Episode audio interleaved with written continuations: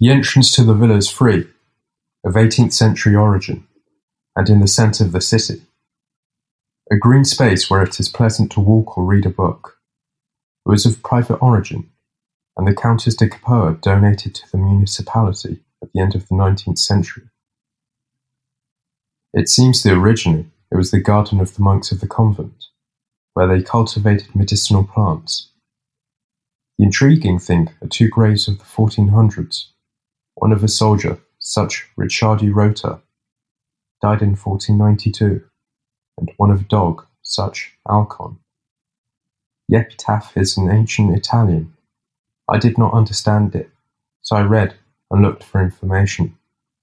Was he really a dog, or a scrounger of the country?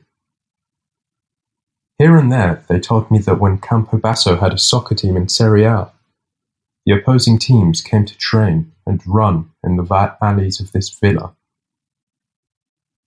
Let's say that the villa exists, but it is not very well cared for. More could be done.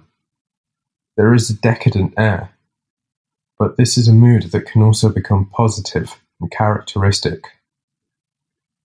For sure, around here, time is slower and everything is less hectic and relaxing. In August, a green park in any city is a precious asset.